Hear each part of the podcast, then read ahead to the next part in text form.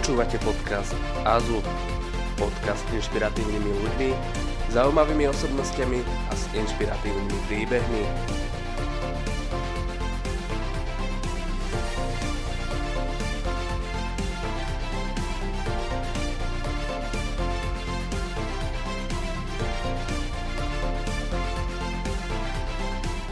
Mojím hosťom, s ktorým sa dnes budem rozprávať, je pán Michal Hladký. Michal Hladký študoval architektúru, no momentálne pôsobí ako riaditeľ organizácie Creative Industry Košice. Organizácia vznikla ako príprava na projekt Košice – Európske hlavné mesto kultúry 2013. Európskym projektom však jej úloha neskončila a svoju činnosť vedie dodnes. Zaoberá sa podporou a rozvojom kultúry aj kreatívneho priemyslu. Snahou organizácie zvýšiť kvalitu života v meste Košice, rozvíjať jeho kreatívny potenciál alebo aj poskytovať vzdelávacie či pracovné príležitosti. To, že košický príklad je skutočne aplikovateľný pre akékoľvek mesto na Slovensku, si rozoberieme v dnešnom dieli podcastu AZU, ktorým vás prevádza Zuzana Špuntová. Poradí si kultúra v ťažkých koronačasoch a aké riešenia vidí náš host – Odpovede aj na tieto otázky budeme hľadať v nasledujúcej pol hodiny. Tak vítajte, dobrý deň. Dobrý deň. Ja by som sa na úvod spýtala, povedala som, že ste teda študovali architektúru, ale zároveň momentálne vedete obrovskú organizáciu, ktorá zastrešuje naozaj veľké množstvo projektov a aktivít. Ako sa z architekta stal vlastne riaditeľ kreatívnej inštitúcie? No, my sme počas štúdia mali tú možnosť ísť na Erasmus do, do Grácu a tam sme videli ako študenti, čo pre mesto znamená Európske hlavné mesto kultúry. Takže v roku 2000, to bolo roku 2004 a 4-5 a potom v roku 2007, keď začala aktivita v Košicech okolo Európskeho hlavného mesta kultúry, tak a, ja som sa pripojil k tomu týmu alebo k tým, tým ľuďom, ktorí začínali pracovať na tom príprave prihlášky a nejakým spôsobom som prispel k tomu, že ten koncept, aj, aj program a vlastne Košice nakoniec získali titul, tak už som ostal v tom projekte. Od roku 2007 vlastne robím toto. Čiže ten prechod od študenta architektúry k človeku, ktorý pracuje v kreatívnom priemysle, bol naozaj taký plynulý a svojím spôsobom vás k tomu doviedlo štúdium. Ja sa ale vrátim k Európskemu hlavnému mestu kultúry, ktoré ste spomínali. Um, viete nám skrátke vysvetliť, predstaviť aspoň pár nejakých projektov, ktoré sa v rámci tohto európskeho projektu realizovali? Asi ich bolo dosť veľa.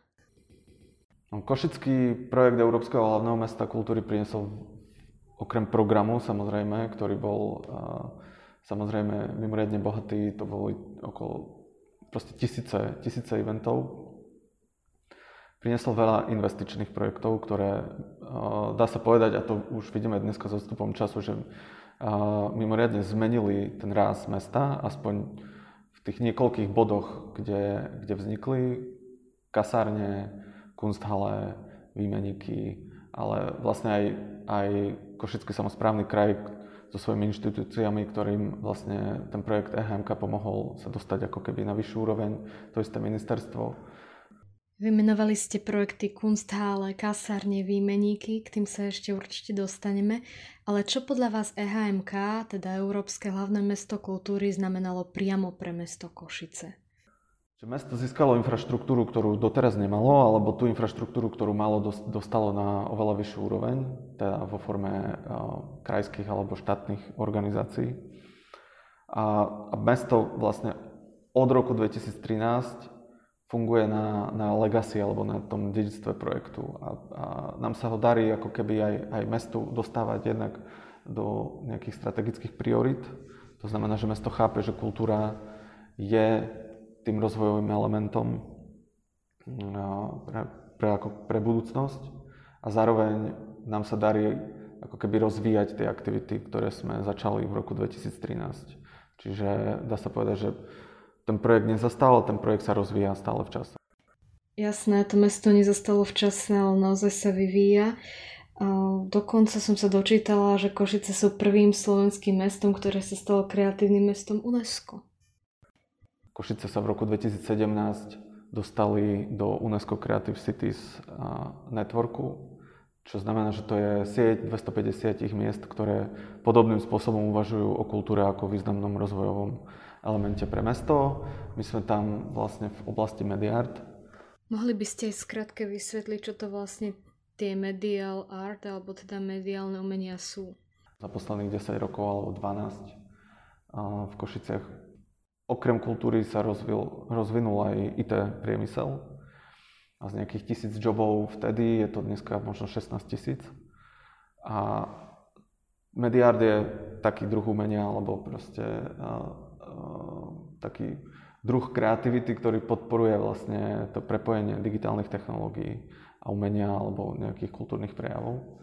Takže my sme sa snažili vlastne vytvoriť taký narratív pre, pre mesto, aby podstate sme dokázali pod jednu strechu dostať aj IT priemysel, aj, aj tú kultúru, kreativitu. Takže ak tomu správne rozumiem, to Európske hlavné mesto kultúry 2013 bol ten hnací motor, ktorý to celé rozohnal a môžeme povedať, že priniesol aj taký nejaký nový kultúrny vietor do Košíc? No určite. Spôsobom? Určite. Ja si myslím, že v istom ohľade to bol zlomový projekt alebo zl- zlomová dejná udalosť.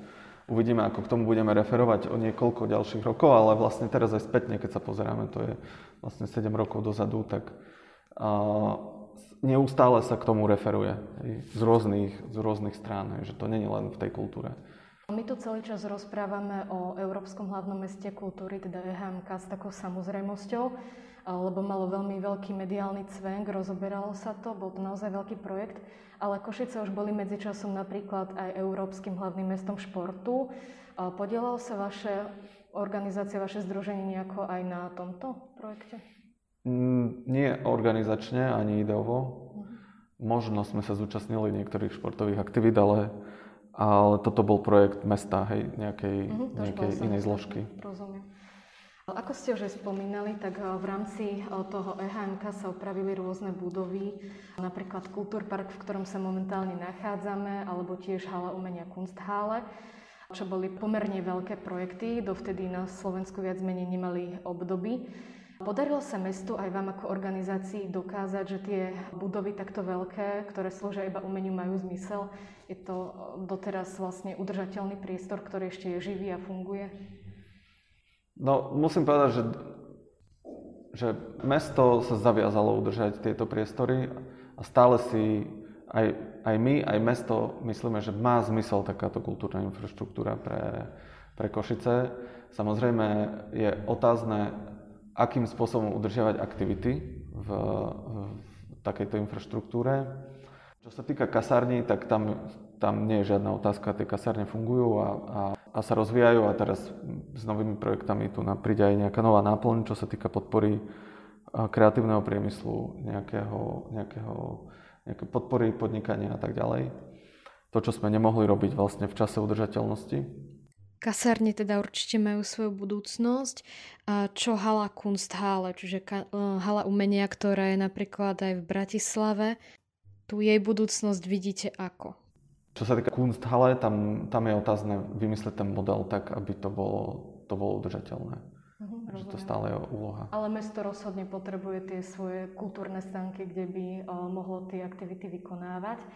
Už sme sa tak jemne dotkli aj aktuálnej pandemickej situácie. Ako to vy zvládate ako organizácia? Mnohí umelci tvrdia, že tie financie sú teraz také veľmi znížené, nemôžu sa aktivity vykonávať, ale predsa len žijeme nejakú online dobu, tých mhm. možností je veľa. Spomínali ste to, že Košice sa stali vlastne nejakým kreatívnym uh, mestom kultúry v rámci UNESCO, čo ste tiež spomínali, že sa prepojilo s tým IT priemyslom. Ako vy na to reagujete ako organizácia Creative Industry? Máte nejaké typy, rady pre umelcov, že čo by sa dalo robiť? Samozrejme, tá reakcia na, na situáciu alebo to, čo sme museli urobiť kvôli situácii, je, že x podujatí alebo eventov alebo na, našich aktivít sme museli presunúť v čase alebo v priestore, z fyzického priestoru do online.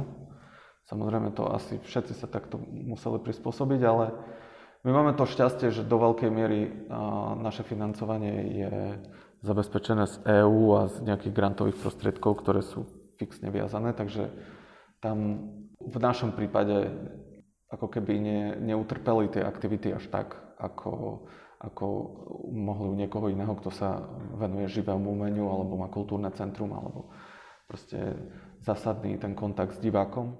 Tie procesy máte teda nastavené tak, že dokážete prežiť aj v tomto neľahkom období? Určite. My sa naopak snažíme pomáhať uh, kultúre alebo umelcom alebo uh, ľuďom, ktorí pracujú v kreatívnom priemysle tým, že uh, sme vypísali aj grantovú výzvu na domáce rezidencie, čo je špecifický formát podpory tak, aby bol adresný, formu štipendií. Sme vlastne ešte, ešte niekedy v apríli alebo v máji sme to videli ako fínsky príklad, tak sme hneď asi 5 rezidencií urobili, urobili v tej prvej vlne a teraz sme sa to rozhodli rozšíriť na, na dru, druhé kolo vlastne. Máte nejakú inšpiráciu zo zahraničia, tá sa tu potom aplikuje u nás doma na Slovensku. Tiež ste povedali, že podporujete vlastne umelcov tými grantovými programy alebo vlastne výzva, ktoré na ňu majú reagovať. To znamená, že máme na Slovensku dopyt po kultúre aj v týchto časoch všeobecne. Ľudia chcú niečo vidieť. No samozrejme, a čím viac vám to chýba, tak tým viac ten dopyt rastie. Takže ja si myslím, že otázne je stále, že ako veľmi sa ľudia budú báť potom, keď, keď eh, poviem, povedzme, že skončí pandémia, ale tú kultúru nevieme, teda, ako by som to povedala, nevie, nevieme ju, nevieme ju vytesniť. Proste tá, tá kultúra je tak dôležitá vec a, a ja si myslím, že tá v Košiciach určite, na Slovensku je relatívne veľký záujem o, o kultúru, o podujatia, o rôznych žánrov samozrejme. A sme aj porovnateľní so svetom? Majú teraz v rámci týchto rôznych projektov naozaj v rámci celého Slovenska sa modernizujú rôzne budovy, prinášajú sa nové koncepty, kreatívne a tak ďalej. Sme porovnateľní aj so svetom? Už sa tak dočahujeme na tú ich úroveň? No, Alebo ešte sa máme čo učiť stále v tej oblasti? Ako záleží, za koho hovoríme. Ak hovoríme za Košice, tak je to áno. Že nám tu ľudia zo sveta zavidia tú infraštruktúru, ktorú máme čo sa týka zvyšku Slovenska, tak pravdepodobne Bratislava bude mať dostatočnú infraštruktúru. Aj možno aj zavidenia hodnú samozrejme. A, a zvyšok Slovenska sú veľmi dobré príklady. Ja neviem, Žilina, Stanica, Zariečie a, a Kunsthalle a tak ďalej, že, že je, je kam prísť za inšpiráciou na Slovensku určite. A existuje na Slovensku alebo malý, alebo malý Berlín v Trnave je tiež taký, uh-huh, taký príklad. Viem, že aj v Piešťanoch je tá elektrárňa, ano, ano. nejak sa to tak volá. Čiže tie mesta majú tie svoje centra, snažia sa. Asi to je nejaká iniciatíva občanov, viac menej, že chcú, majú tú požiadavku. Áno. To je niečo ako vaša organizácia Creative Industry aj v rámci iných miest na Slovensku? Možno obdobné? Nie. Nie. Je to unikátne. Zatiaľ, zatiaľ sme jediná organizácia svojho druhu na Slovensku a neviem o tom, že by sa niekde niečo podobné chystalo, ale veralo by som to odporúčal všetkým mestám.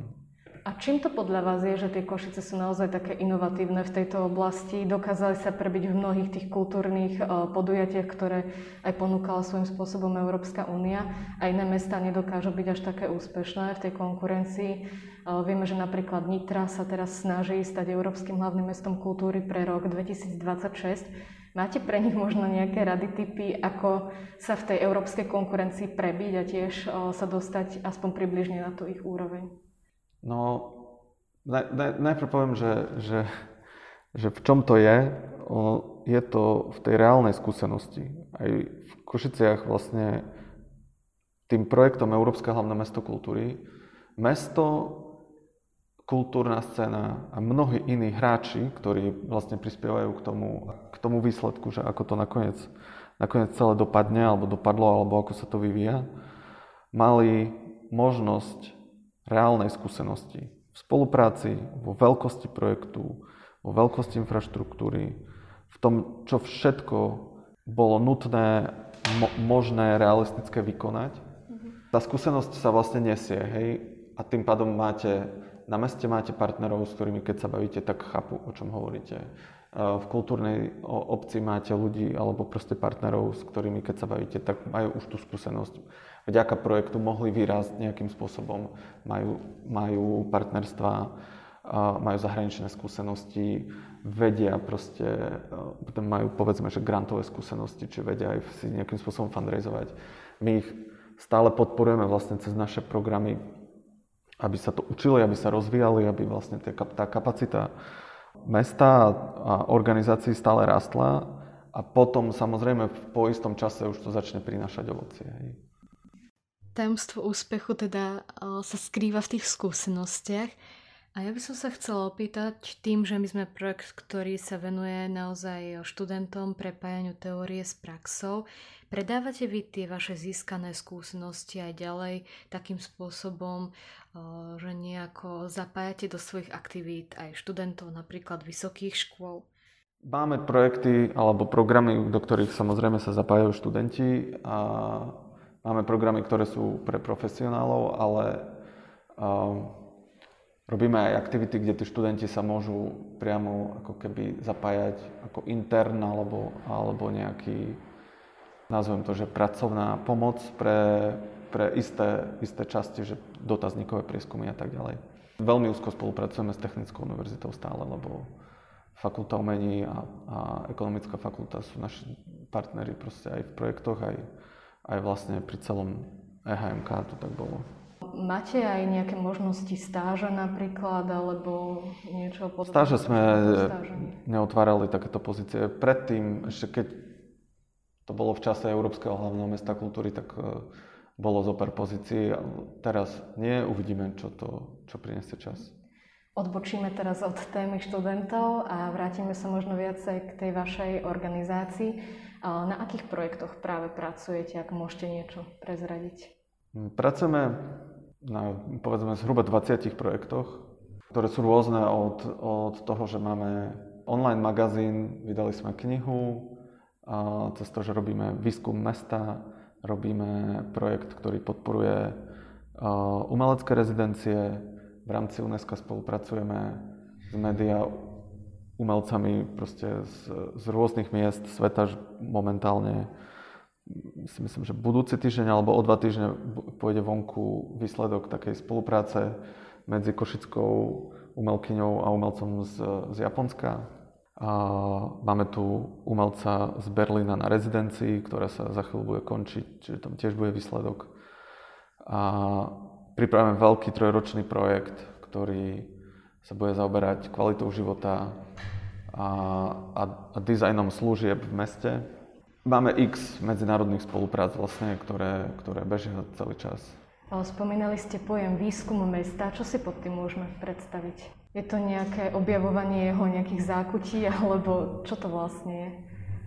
No, je to systematizovanie prístupu mesta pomocou, teda k rozhodovaniu o meste pomocou dát. To je jedna vec. Druhá je ako keby audit služieb mesta a ich mm, analýza a následný dizajn nových služieb alebo optimalizácia existujúcich. Je to analýza verejného priestoru a jeho kvality a, a rôzne.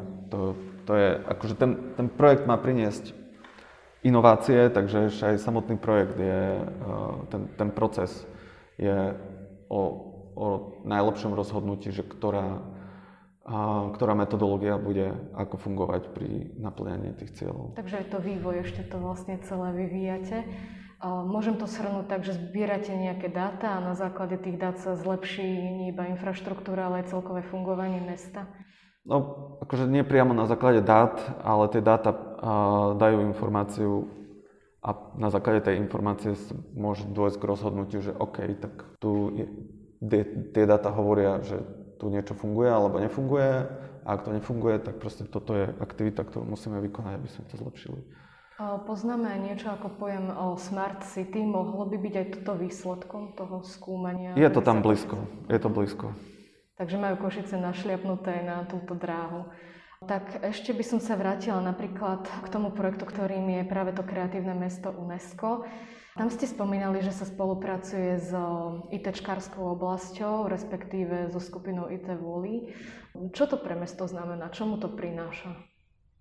No, v meste, ako som už spomínal, vlastne za posledných, povedzme, že 10-12 rokov, mimoriadne narastol IT sektor. Čiže dneska je to už jeden zo signifikantných zamestnávateľov s vysokou pridanou hodnotou, s tým, že x iných následných servisov alebo proste služieb, ktoré existujú v rámci mesta, sa mohli rozvíjať práve vďaka tomu, že sa rozvinul IT, IT priemysel.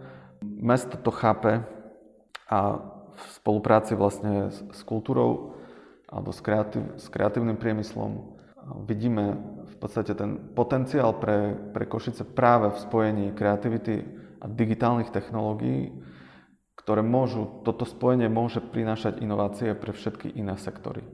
I to znamená, že od toho, že od mesta cez healthcare, transport, služby, e, čokoľvek. A nevieme sa tomu vyhnúť, lebo do budúcnosti digitálne technológie budú prítomné všade. A tá kreativita je zásadná vlastnosť, proste je potrebné pre 21. a 22. storočie. Takže Košice toto chápu ako, ako potenciál a v podstate sa snažíme, aby celý ten narratív okolo toho, že ako Košice sa majú v budúcnosti rozvíjať, sa práve, práve sústredil na, na toto spojenie. Že tam pre Košice je výrazný potenciál, historicky posledných 10 rokov, tak by sme boli veľmi radi, ak by, ak by na to ten ďalší rozvoj nadviazal. Takže ten IT sektor je taká dobrá podkladová báza a na nej vieme stavať a naozaj, ako ste spomínali, prepájať tie rôzne odvetvia. Ja si myslím, že to je výborný príklad toho, ako naozaj to umenie prepojiť, čo vlastne môžeme brať aj ako príklad pre ďalšie mestá. Ešte k tomu UNESCO, keby sme sa vrátili, tam jaká spolupráca? No pre Košice UNESCO znamená, že sa dostalo do, nazvime to, že do klubu, ktorý je už globálny že ako hovoríme o Európskom hlavnom meste kultúry, tak to, bolo, to je, tá, tá mierka európska, prípadne nejaký presah, lebo samozrejme sa spolupracuje aj s, s niektorými krajinami alebo subjektami mimo Európskej únie. Ale pre, pre Košice to UNESCO znamená veľmi dobrý referenčný bod.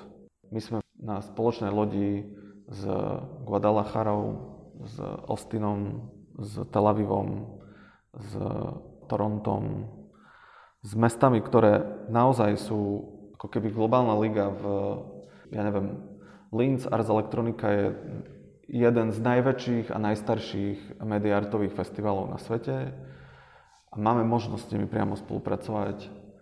A Linz je súčasťou klastra a, a, a máme spolupráce. To isté South by Southwest v Ostine je jedno z top podujatí proste uh, digitálneho a mediálneho umenia, alebo proste v tomto prípade entertainment and digital. A Tel Aviv samozrejme je, je mesto, ktoré, o, to si nemusíme veľa o tom hovoriť, že akým spôsobom oni podporujú startupy a, a, a celú, celú nejakú kreativitu. Takže toto je referenčný bod pre Košice, že od teraz môžeme referovať, alebo od teraz referujeme vlastne k tomuto prostrediu.